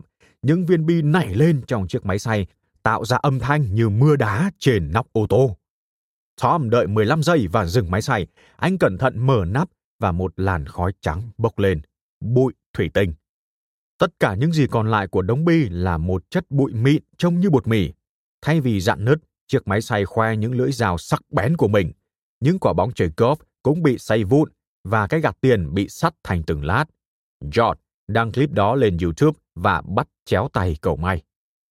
Linh cảm của anh đã đúng. Mọi người rất ngạc nhiên, họ thích video đó, họ choáng ngợp trước sức mạnh của chiếc máy xay và đặt cho nó những cái tên như tuyệt vời một cách điên rồ hay chiếc máy xay tối thượng. Một số còn không thể tin vào những gì họ đang xem là thật. Một số khác tự hỏi, còn thứ gì chiếc máy đó có thể nghiền được? Ổ cứng máy tính, một thanh kiếm samurai. Trong tuần đầu tiên, đoạn video đã có 6 triệu lượt xem. Tom và George đã thu được thắng lợi lớn. Tom tiếp tục xay mọi thứ từ bật lửa Bic cho tới điều khiển Nintendo Wii. Anh thử cả thành phát sáng, đĩa nhạc của Justin Bieber và thậm chí cả một chiếc iPhone. Không những chiếc máy xay Blendtec nghiền vụn tất cả những thứ đó, mà loạt video của họ với tên When It Blend, liệu nó có xay được không? Có đến hơn 300 triệu lượt xem. Trong vòng 2 năm, chiến dịch đã tăng doanh số bán lẻ máy xay lên đến 700%, tất cả là nhờ vào những đoạn video được làm với chi phí ít hơn vài trăm đô la. Và dành cho một sản phẩm dường như không có sức thu hút truyền khẩu, một chiếc máy xay thông thường chán ngắt. Câu chuyện Blendtec cho thấy một trong những điểm quan trọng đáng lưu ý của nội dung lan truyền, sự lan truyền không được sinh ra, nó được tạo ra. Và đó quả thật là một tin mừng. Một số người rất may mắn, ý tưởng hay động lực của họ tình cờ cũng là những thứ có thể tự nhiên gây hứng thú và tạo tiếng vang. Như câu chuyện Blendtec cho thấy, kể cả những sản phẩm và ý tưởng hàng ngày cũng có thể tạo ra truyền khẩu nếu ai đó tìm được cách thích hợp để tạo ra chúng. Dù cho một sản phẩm hay ý tưởng có vẻ đơn giản hoặc tẻ nhạt đến thế nào đi nữa, vẫn có cách khiến chúng có khả năng lan truyền. Vậy bằng cách nào chúng ta có thể thiết kế những sản phẩm, ý tưởng và hành động để mọi người nói về chúng? Nghiên cứu các ảnh hưởng xã hội. Con đường nghiên cứu những sự lây lan toàn xã hội của tôi hoàn toàn không trực tiếp. Cha mẹ tôi không tin vào kẹo ngọt hay tivi cho con cái, thay vào đó họ thưởng cho tôi những phần thưởng mang tính giáo dục. Vào một dịp nghỉ lễ, tôi nhớ rằng mình đã rất hào hứng khi nhận được một cuốn sách giải đố logic và đã nghiên cứu nó không ngừng nghỉ trong vòng vài tháng sau đó. Những trải nghiệm đó đã tạo ra cho tôi niềm hứng thú với toán học và khoa học. Và sau khi thực nghiệm một nghiên cứu về thủy lợi học đô thị khi còn học ở trường trung học, cách cấu tạo của lưu vực nước ảnh hưởng đến hình dạng của nó, tôi đã vào đại học và nghĩ mình có thể trở thành một kỹ sư môi trường. Nhưng đã có chuyện hài hước xảy ra ở trường đại học. Trong khi đang nghe giảng tại một trong những lớp khoa học khó, tôi bắt đầu tự hỏi liệu tôi có thể áp dụng những kiến thức đó để nghiên cứu các hiện tượng xã hội phức tạp. Tôi luôn thích việc nhìn ngắm mọi người và khi xem TV, tôi thích xem quảng cáo hơn là các chương trình truyền hình. Nhưng tôi đã nhận ra rằng hơn là việc mơ hồ về lý do tại sao người ta làm mọi thứ, tôi có thể áp dụng các phương pháp khoa học để tìm ra câu trả lời cùng một công cụ nghiên cứu sử dụng trong sinh học và hóa học có thể dùng để hiểu về ảnh hưởng xã hội và sự giao tiếp giữa các cá nhân. Do đó, tôi bắt đầu theo học các khóa về tâm thần học và xã hội học, bắt đầu tham gia vào các nghiên cứu về cách con người nhìn nhận bản thân họ và người khác. Sau một vài năm, bà tôi gửi cho tôi một bản đánh giá về một cuốn sách bà nghĩ tôi sẽ có hứng thú, có tên Điểm bùng phát, The Tipping Point. Tôi rất thích cuốn sách và đọc tất cả mọi thứ có liên quan mà tôi có thể tìm thấy. Nhưng tôi cảm thấy bực bội vì một vấn đề. Những ý tưởng trong cuốn sách rất mạnh mẽ, nhưng chúng chủ yếu chỉ mang tính mô tả. Đúng là có những thứ đã trở nên cực kỳ nổi tiếng, nhưng tại sao? Những hành vi ẩn giấu nào của con người đã tạo nên điều đó? Đó là những câu hỏi thú vị cần được trả lời. Tôi quyết định bắt đầu tìm ra chúng. Sau khi nhận được tấm bằng tiến sĩ và hơn một thập kỷ nghiên cứu, tôi đã tìm được một vài câu trả lời. Tôi đã dành 10 năm trở lại đây, gần đây nhất với tư cách giáo sư marketing tại trường Warren của Đại học Pennsylvania, nghiên cứu vấn đề này và các câu hỏi liên quan. Với sự hỗ trợ của một đội ngũ cộng tác viên đông đảo, tôi đã nghiên cứu các vấn đề như Tại sao một số bài báo trên New York Times hay clip trên YouTube trở nên có tính lan truyền? Tại sao một số sản phẩm được truyền khẩu nhiều hơn? Tại sao một số thông điệp chính trị nhất định lại lan truyền? Khi nào và tại sao tên trẻ sơ sinh trở nên phổ biến hoặc không được ưa chuộng? Khi nào sự công khai mang tính tiêu cực làm tăng thay vì giảm doanh thu? Chúng tôi đã phân tích số lượng tên trẻ sơ sinh trong hàng trăm năm, hàng ngàn bài báo của tờ New York Times và hàng triệu thương vụ mua bán xe Chúng tôi đã dành hàng ngàn giờ thu thập, mã hóa và phân tích mọi thứ từ thương hiệu và video trên YouTube cho đến các giai thoại đồn thổi, các bài đánh giá sản phẩm và các cuộc nói chuyện mặt đối mặt.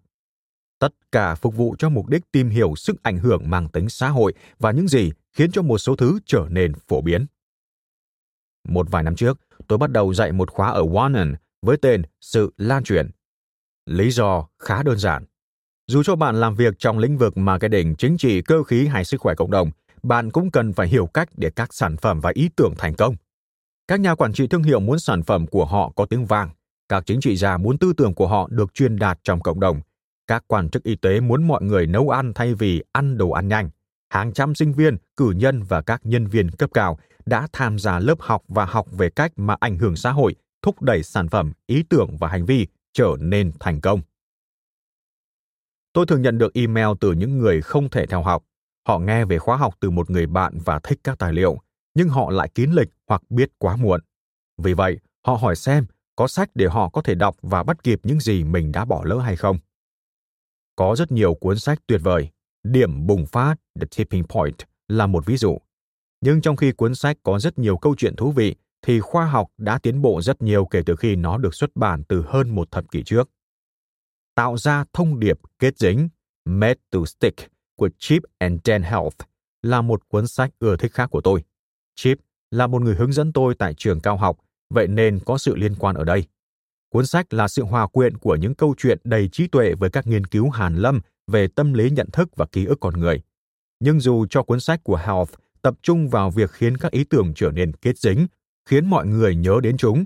Nó không thảo luận nhiều về việc làm sao khiến cho sản phẩm và ý tưởng lan truyền hay khiến người ta phải lan truyền chúng. Vì vậy, mỗi khi người ta hỏi nên đọc gì về những yếu tố thúc đẩy sự truyền khẩu, tôi sẽ hướng họ đến một loạt bài viết học thuật mà tôi và những người khác đã xuất bản trong lĩnh vực đó.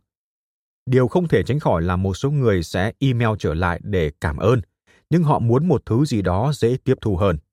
Nói cách khác, họ muốn một thứ nghiêm túc nhưng ít khô khan hơn những bài báo chỉ toàn thuật ngữ truyền thống được in trong các tạp chí học thuật. Một cuốn sách cung cấp cho họ những nguyên tắc dựa trên nghiên cứu để hiểu được điều gì khiến cho một thứ thành công. Đây chính là cuốn sách đó. 6 nguyên tắc của sự lan truyền. Cuốn sách này giải thích điều gì khiến các nội dung được lan truyền. Khi nói tới nội dung, ý tôi chỉ những câu chuyện, tin tức và thông tin, sản phẩm và ý tưởng, thông điệp và video. Tất cả từ những sự kiện gây quỹ tại đài phát thanh địa phương cho tới những thông điệp tình dục an toàn mà chúng ta đang cố gắng dạy cho con mình.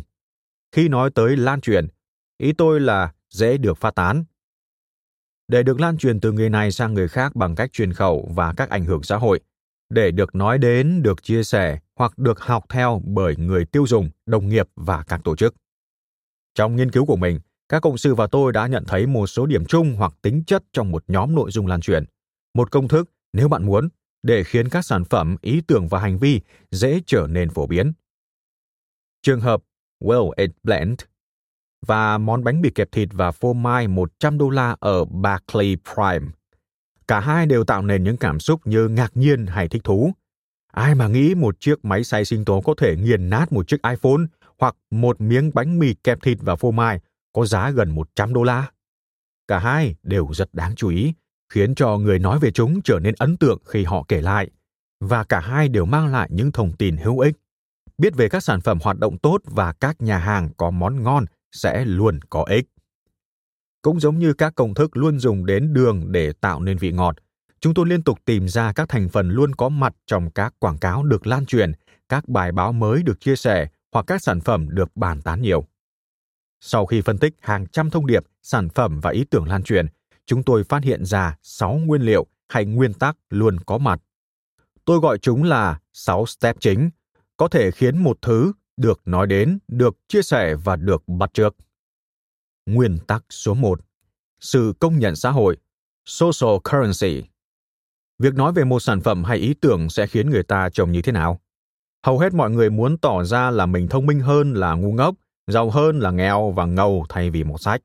Cũng giống như quần áo chúng ta mặc và chiếc xe ta lái, những gì ta nói sẽ ảnh hưởng đến cách người khác nhìn nhận chính ta. Đó là sự công nhận xã hội. Biết về những thứ ấn tượng như một chiếc máy xay sinh tố có thể nghiền vụn iPhone khiến người ta có vẻ luôn theo kịp xu hướng. Vì vậy, để khiến mọi người nói đến, ta cần tạo ra những thông điệp có thể giúp họ đạt được những ấn tượng mong đợi này. Chúng ta cần phải tìm ra được điểm đáng chú ý nội tại và khiến mọi người cảm thấy mình là trong cuộc. Chúng ta cần phải nâng cấp động lực của cuộc chơi để chỉ ra cho mọi người cách thức đạt được cũng như cung cấp những biểu hiện hữu hình thể hiện đẳng cấp để họ thể hiện với người khác. Nguyên tắc số 2 sự kích hoạt, triggers làm cách nào chúng ta có thể nhắc mọi người nói về sản phẩm và ý tưởng của chúng ta sự kích hoạt là các chất kích thích khiến mọi người nghĩ đến những thứ có liên quan món bơ lạc khiến chúng ta nghĩ đến thạch và từ chó khiến chúng ta nghĩ đến từ mèo nếu bạn sống ở Philadelphia, nhìn thấy một chiếc bánh mì kẹp thịt và phô mai có thể làm bạn nhớ đến món 100 đô la ở Barclay Prime. Con người thường nói đến những gì xuất hiện trong đầu, vì vậy, họ nghĩ về một sản phẩm hay ý tưởng càng nhiều thì chúng càng được nói đến nhiều. Ta cần phải thiết kế sản phẩm và ý tưởng được kích hoạt thường xuyên bởi môi trường và tạo ra các kích hoạt mới bằng cách liên kết sản phẩm và ý tưởng với các tín hiệu có sẵn ở môi trường đó. Nghĩ đến điều gì đầu tiên sẽ dẫn tới nói đến điều đó đầu tiên. Nguyên tắc số 3. Cảm xúc, emotion. Khi chúng ta quan tâm, chúng ta sẽ chia sẻ. Vậy bằng cách nào ta có thể tạo ra các thông điệp và ý tưởng khiến mọi người cảm nhận được điều gì đó các nội dung lan truyền thường khơi gợi cảm xúc một cách tự nhiên say iphone gây ngạc nhiên một đợt tăng thuế gây phẫn nộ những thứ tạo nên cảm xúc sẽ được chia sẻ do đó thay vì nói lan man về chức năng chúng ta cần tập trung vào cảm xúc Nhưng như chúng ta sẽ thảo luận, một số cảm xúc sẽ làm tăng việc chia sẻ, trong khi một số khác lại làm giảm đi. Vì vậy ta cần phải khơi gợi đúng loại cảm xúc, cần phải thổi bùng lên ngọn lửa và đôi khi kể cả các cảm xúc tiêu cực cũng rất hữu ích. Nguyên tắc số 4, công khai, public. Liệu mọi người có thể thấy một người sử dụng sản phẩm của chúng ta hay có những hành động mà ta mong đợi? Câu nói nổi tiếng monkey see, khi do. Khỉ thấy là khỉ làm theo, thể hiện nhiều hơn là chỉ xu hướng bắt chước của con người. Nó cũng cho ta biết rằng rất khó để bắt chước một việc nếu bạn không nhìn thấy nó, làm cho mọi thứ dễ quan sát hơn, khiến nó dễ được bắt chước hơn và dẫn đến việc nó dễ trở nên nổi tiếng hơn. Vì vậy, chúng ta cần khiến cho sản phẩm và ý tưởng trở nên phổ biến hơn. Chúng ta cần thiết kế các sản phẩm và sáng kiến để chúng có thể tự quảng bá và tạo ra các hành vi, sau đó có thể hiện diện trong tâm trí ngay cả sau khi mọi người đã mua sản phẩm hay tán thành ý tưởng. Nguyên tắc số 5, giá trị thực tế, practical value. Làm thế nào chúng ta có thể tạo ra nội dung có vẻ hữu ích? Mọi người thích giúp đỡ người khác, vì vậy nếu ta có thể cho họ thấy các sản phẩm và ý tưởng của ta có thể giúp tiết kiệm thời gian, cải thiện sức khỏe hay tiết kiệm tiền, họ sẽ đi phát tán thông tin. Nhưng với tình trạng mọi người bị ngập trong thông tin, chúng ta cần khiến cho thông tin của mình nổi bật hẳn lên. Chúng ta cần hiểu điều gì khiến cho một thứ có vẻ có lợi.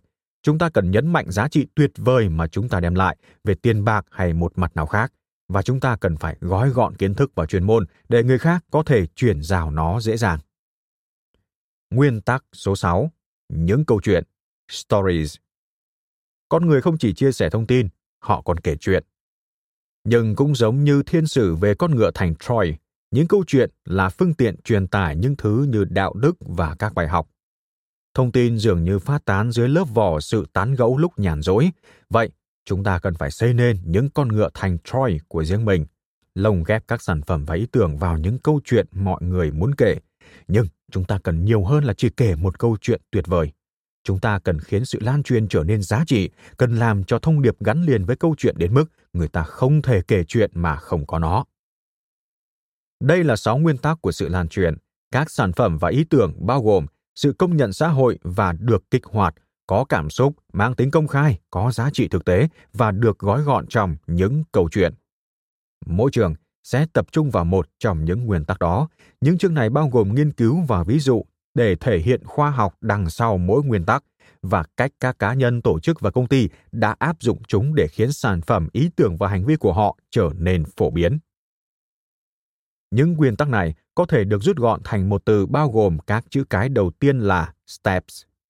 Hãy nghĩ đến những nguyên tắc này là 6 bước để tạo ra nội dung lan truyền. Những yếu tố này khiến ý tưởng được nói đến và trở nên nổi tiếng. Mọi người nói về món bánh mì kẹp thịt và phô mai giá 100 đô la ở Barclay Prem vì nó cho họ sự công nhận xã hội, được kích hoạt với số lượng lớn các món thịt nướng phô mai ở Philadelphia. Có cảm xúc, tức gây ngạc nhiên, hữu ích, thông tin hữu ích về nhà hàng thịt nướng chất lượng cao và được gói gọn trong một câu chuyện. Làm tăng những yếu tố đó trong các thông điệp, sản phẩm hoặc ý tưởng sẽ khiến chúng dễ lan tỏa và phổ biến hơn. Tôi hy vọng rằng việc sắp xếp các nguyên tắc theo thứ tự này sẽ làm chúng dễ nhớ và dễ dùng hơn. Hãy nhớ rằng sự đồng nhất về mặt công thức không đúng ở một khía cạnh nào đó. Các nguyên tắc không giống với một công thức vì không nhất thiết cần cả sáu nguyên tắc để tạo nên một sản phẩm hay ý tưởng lan truyền. Tất nhiên là càng nhiều càng tốt, nhưng không có nghĩa là một sản phẩm mang tính công khai sẽ thất bại nếu nó không được gói trong một câu chuyện. Hãy coi những nguyên tắc này theo hướng ít giống với một công thức mà giống với phần phủ của món salad hơn. Món salad Cobb thường đi kèm với thịt gà, cà chua, thịt hun khói, trứng bơ và phô mai. Nhưng một món salad với chỉ phô mai và thịt hun khói vẫn rất ngon. Các nguyên tắc tương đối độc lập, vậy nên bạn có thể lựa chọn bất cứ cái nào để áp dụng. Một số nguyên tắc sẽ dễ áp dụng hơn với một số ý tưởng hay sáng kiến. Các tổ chức phi lợi nhuận thường biết cách khơi gợi cảm xúc và sẽ dễ tạo ra tính công khai cho những sản phẩm có thể nhìn thấy bằng mắt thường. Tuy vậy, các nội dung lan truyền thường sinh ra từ việc áp dụng các nguyên tắc mà mới đầu trông có vẻ không hợp. Các máy xay cường độ cao đã có sẵn giá trị thực tế, nhưng Willie Plant trở nên lan truyền vì nó tìm ra cách để tạo ra sự công nhận xã hội cho chiếc máy xay. Video đó đã cho thấy việc một sản phẩm dường như rất bình thường, mà thật ra khá ấn tượng. Cuốn sách được thiết kế nhắm tới hai nhóm độc giả, có phần giao nhau. Bạn có thể luôn luôn tự hỏi, tại sao người ta nói chuyện phiếm? Tại sao các nội dung trực tuyến lan truyền? Tại sao các lời đồn lại lây lan? Hoặc tại sao con người có vẻ luôn nói về một chủ đề khi đứng cạnh máy phục vụ nước lạnh? Nói chuyện và chia sẻ là một vài trong số những hành vi căn bản nhất của chúng ta. Những hành động này kết nối chúng ta, định hình chúng ta và thể hiện chúng ta là con người. Cuốn sách này sẽ làm sáng tỏ những quy trình tâm lý và xã hội học đằng sau khoa học của sự lan truyền xã hội. Cuốn sách cũng được thiết kế cho những người muốn sản phẩm, ý tưởng và hành động của họ được lan truyền. Tất cả các ngành, công ty lớn hay nhỏ đều muốn sản phẩm của họ được ưa chuộng. Quán cà phê bên kia đường muốn nhiều người đến uống, luật sư muốn thêm khách hàng, ra phim muốn nhiều người đến xem phim, các blogger muốn lượng xem và lượt chia sẻ nhiều hơn, các tổ chức phi lợi nhuận, người tạo ra chính sách, nhà khoa học, chính trị gia và các quan chức khác đều có sản phẩm hoặc ý tưởng mà họ muốn chúng được biết đến rộng rãi. Viện bảo tàng muốn nhiều người đến xem. Những nơi nuôi chó muốn chó được nhiều người nhận nuôi và các nhà môi trường học muốn nhiều người chống lại việc phá rừng. Dù bạn là giám đốc một công ty lớn hay chủ một công ty nhỏ đang cố gắng nâng cao nhận thức về công ty mình, một chính trị gia vận động bầu cử hoặc một quan chức y tế đang cố gắng thúc đẩy một thông điệp, thì cuốn sách này sẽ giúp bạn hiểu cách làm cho sản phẩm và ý tưởng trở nên lan truyền, cách kết cấu những câu chuyện, thông điệp, quảng cáo và thông tin để mọi người phải chia sẻ chúng, bất kể họ có 10 hay 10 ngàn người bạn, bất kể họ nói nhiều và thuyết phục hay rụt rè ít nói. Cuốn sách cung cấp khoa học tân tiến nhất về cách thức truyền khẩu và sự lưu truyền xã hội trong các hoạt động và cách bạn có thể nâng cao chúng để khiến ý tưởng và sản phẩm của mình thành công. Chương 1. Sự công nhận xã hội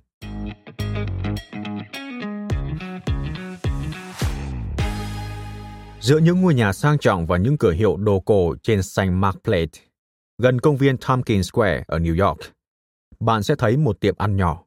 Nó được đánh dấu bởi một biển hiệu lớn màu đỏ có hình một chiếc xúc xích với dòng chữ It's me, ăn tôi đi, được viết bởi thứ trông như mù tạt. Đi hết một đoạn cầu thang nhỏ và bạn đang ở một trong nhà hàng xúc xích đúng theo kiểu cổ được xây trong tường. Những chiếc bàn dài được sắp đặt cùng với những gia vị ưa thích. Bạn có thể chơi vô số các trò chơi điện tử sắp xếp theo phong cách cửa to vò. Và dĩ nhiên, gọi món từ một thực đơn ngon chết đi được. Có 17 loại xúc xích được bán ở đây. Tất cả các loại mà bạn có thể tưởng tượng ra. Loại chào buổi sáng Good Morning là một chiếc xúc xích có nhân là thịt hun khói được bọc trong phô mai nóng chảy và được phủ bằng một quả trứng rán. Loại sóng thần Tsunami có so nướng kèm nước sốt teriyaki, dứa và hành xanh. Những người không thích cầu kỳ có thể gọi loại dân New York, New Yorker, một chiếc xúc xích cổ điển chỉ có nhân thịt bò nướng. Nhưng hãy nhìn phía bên kia những tấm khăn trẻ bàn và những anh chàng hippie đang thưởng thức xúc xích. Bạn có nhận thấy chiếc bốt điện thoại cổ xưa bằng gỗ được đặt ở góc nhà? Thứ trông như thể một nơi mà Clark Kent có thể lao vào để thay đồ thành siêu nhân. Hãy tới đó và nhìn vào trong bạn sẽ thấy một chiếc điện thoại quay số kiểu cũ treo ở phía trong, loại có một chiếc vòng quay với những lỗ nhỏ để bạn quay từng số.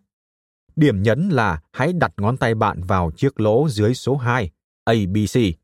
Quay theo chiều kim đồng hồ tới khi kịch kim, thả vòng quay ra và giữ ống nghe bên tai bạn. Thật ngạc nhiên, ai đó trả lời. Bạn có đặt chỗ trước không? Một câu hỏi, đặt chỗ trước.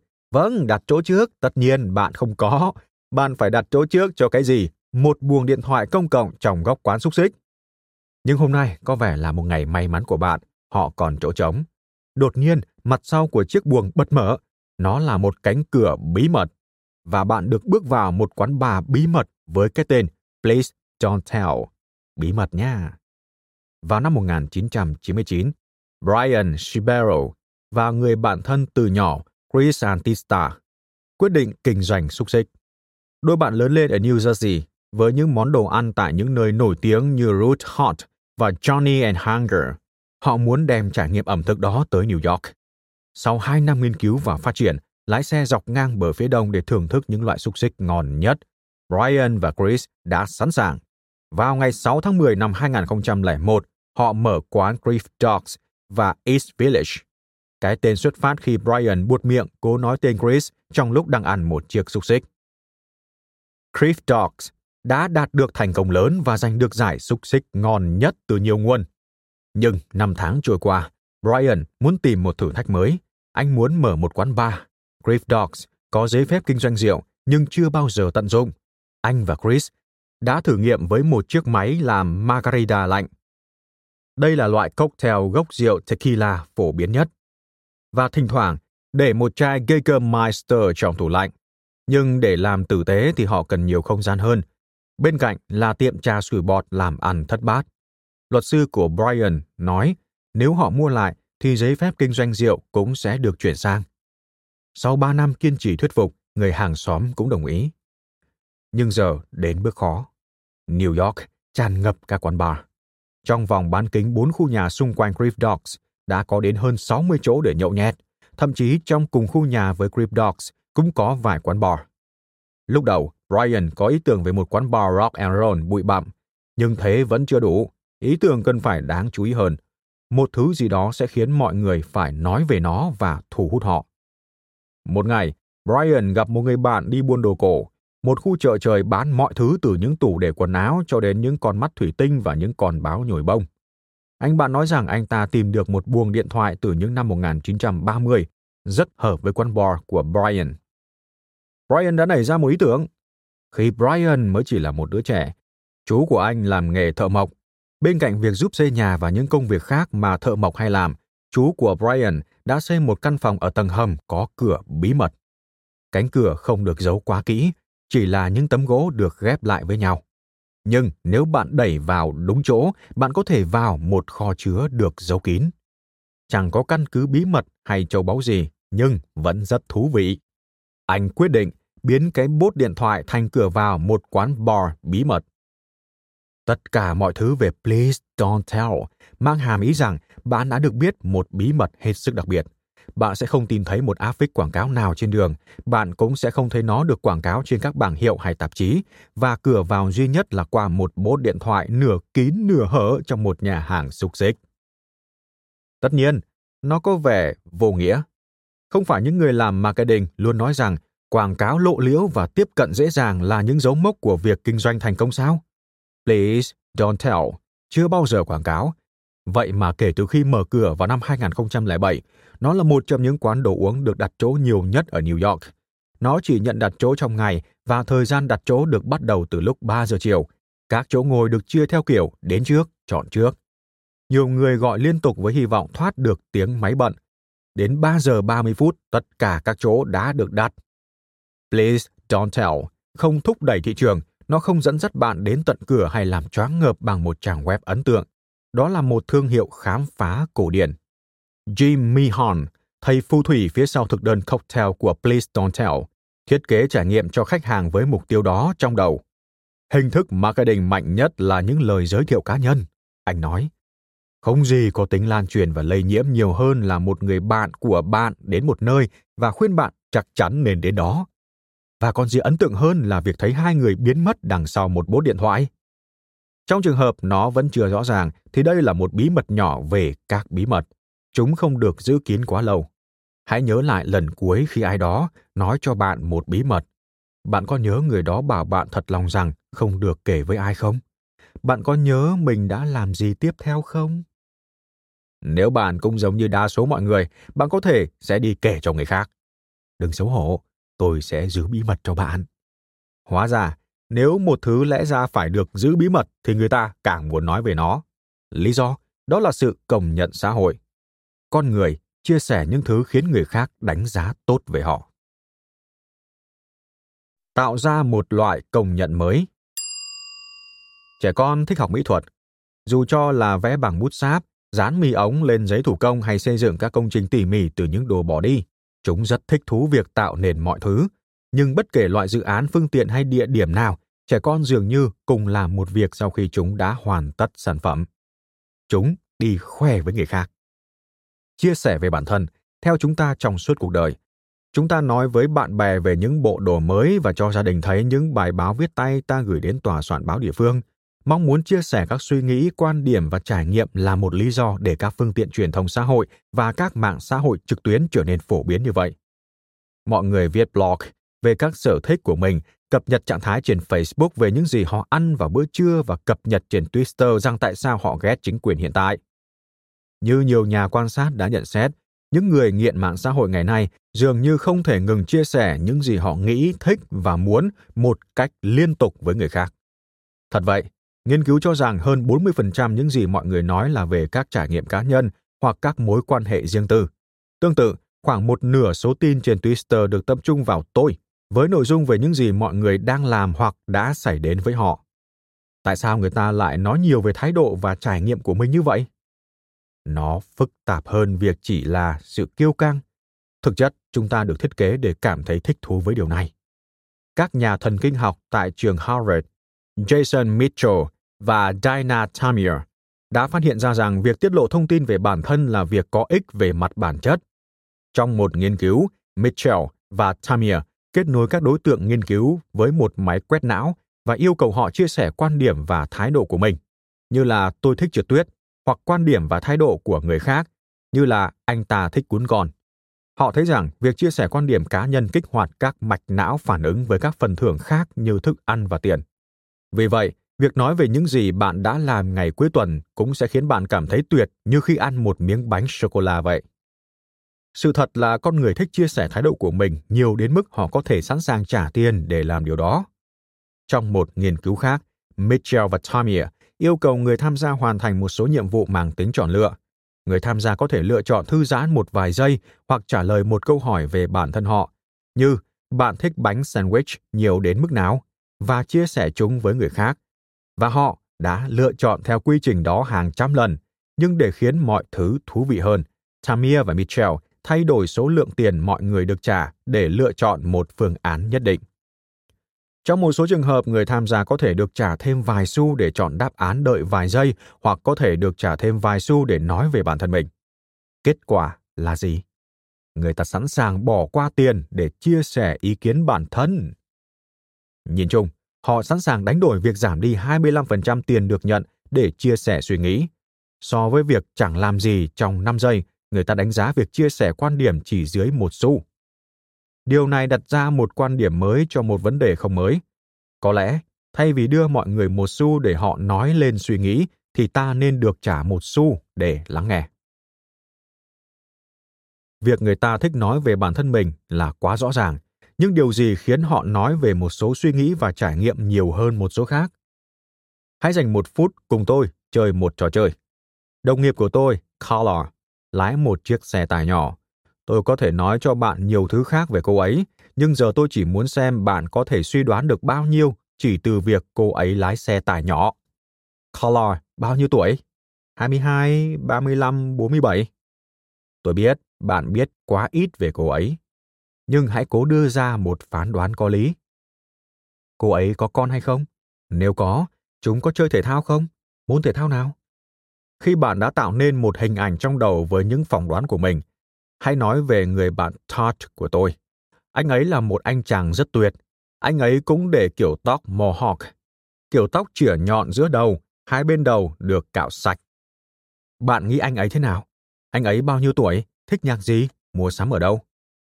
Tôi đã chơi trò này với hàng trăm người và kết quả luôn luôn giống nhau. Hầu hết đều cho rằng độ tuổi của Carla trong khoảng 30 đến 45. Tất cả, vâng, 100% tin rằng cô ấy đã có con. Hầu hết bị thuyết phục rằng bọn trẻ có chơi thể thao và gần như tất cả những người có lựa chọn đó nghĩ môn thể thao là bóng đá. Tất cả chỉ từ một chiếc xe tải nhỏ. Giờ là Touch. Đa số đồng ý rằng anh có độ tuổi từ 15 đến 30. Phần lớn nghĩ anh thích nghe các loại nhạc ồn ào, có thể là punk, heavy metal, loại nhạc rock phát triển vào những thập niên 60-70 ở Anh và Mỹ, hoặc rock. Và gần như tất cả đều nghĩ anh mua quần áo kiểu cũ, cổ điển và mua sắm tại những cửa hàng bán đồ lướt sóng hay trượt ván, tất cả chỉ từ một kiểu tóc. Hãy làm rõ điều này. Touch không nhất thiết phải nghe loại nhạc ồn ào hay mua sắm ở Hot Topic. Anh ấy có thể 53 tuổi, nghe nhạc Beethoven và mua quần áo từ bất cứ nơi nào anh ấy thích. Chẳng lẽ gáp lại chặn cửa nếu anh ấy muốn mua quần vải thô? Điều tương tự cũng đúng với Carla. Cô ấy có thể là một cô gái nổi loạn 20 tuổi, biết chơi trống và tin rằng có con là việc của bọn tư sản nhàn rỗi. Nhưng vấn đề ở đây là chúng ta không nghĩ như vậy về Carla và Torch. Thay vào đó chúng ta có những phỏng đoán giống nhau vì các lựa chọn sẽ thể hiện bản sắc. Carla lái xe tải nhỏ, thế nên ta cho rằng cô ấy có con chơi bóng đá. Torch để đầu Mohawk, thế nên ta đoán anh ấy là một chàng trai trẻ tuổi thích nhạc punk chúng ta đưa ra những phỏng đoán có cơ sở về người khác dựa trên chiếc xe họ lái, quần áo họ mặc và loại nhạc họ nghe. Những gì mọi người nói cũng đồng thời ảnh hưởng tới những gì người khác đánh giá về họ. Kể chuyện cười tại một buổi tiệc khiến người khác nghĩ ta hóm hình, biết các thông tin về trận đấu thể thao đêm qua hay sự thách đấu khiêu vũ giữa các ngôi sao khiến ta có vẻ thật ngầu hoặc luôn luôn bắt kịp tình hình. Do đó không ngạc nhiên là mọi người thích chia sẻ những thứ khiến họ thấy thú vị thay vì nhạt nhẽo, thông minh thay vì ngu ngốc và xanh điệu thay vì tẻ ngát. Hãy nhìn vào mặt còn lại. Hãy nhớ lại lần cuối bạn xem xét chia sẻ một thứ nhưng lại không làm. Lý do có thể là bạn không nói đến vì nó khiến bạn hoặc một ai đó xấu mặt. Chúng ta nói chuyện về việc chúng ta đã đặt chỗ ở một nhà hàng nổi tiếng nhất thành phố thế nào. Nhưng bỏ qua việc chúng ta chọn một khách sạn đối diện với bãi giữ xe. Chúng ta nói về việc chiếc máy ảnh ta mua nằm trong danh sách bán chạy nhất của báo cáo người tiêu dùng và bỏ qua việc chiếc máy tính sách tay ta mua được lại có giá rẻ hơn ở một cửa hàng khác. Sự truyền khẩu, vì thế, là công cụ chính để tạo một ấn tượng tốt, có hiệu quả như một chiếc xe mới hay một chiếc túi Prada. Hãy nghĩ về nó như một loại công nhận, sự công nhận xã hội, cũng giống như cách người ta dùng tiền để mua sản phẩm hay dịch vụ, họ dùng sự công nhận xã hội để có được ấn tượng tích cực của gia đình, bạn bè và đồng nghiệp. Vì vậy, để khiến mọi người nói đến, các công ty và tổ chức cần tạo ra sự công nhận xã hội, đưa ra cho mọi người cách khiến bản thân họ trở nên tuyệt vời hơn trong khi quảng cáo sản phẩm và ý tưởng. Có ba cách để làm điều đó. Một, tìm ra điểm nội tại đáng chú ý. Hai, lực đẩy cơ chế trò chơi. Và ba, khiến mọi người cảm thấy mình là người trong cuộc. Cảm ơn các bạn đã lắng nghe podcast Thư viện Sách Nói. Podcast này được sản xuất bởi Phonos, ứng dụng sách nói có bản quyền và âm thanh số dành cho người Việt. Hẹn gặp lại ở những tập tiếp theo.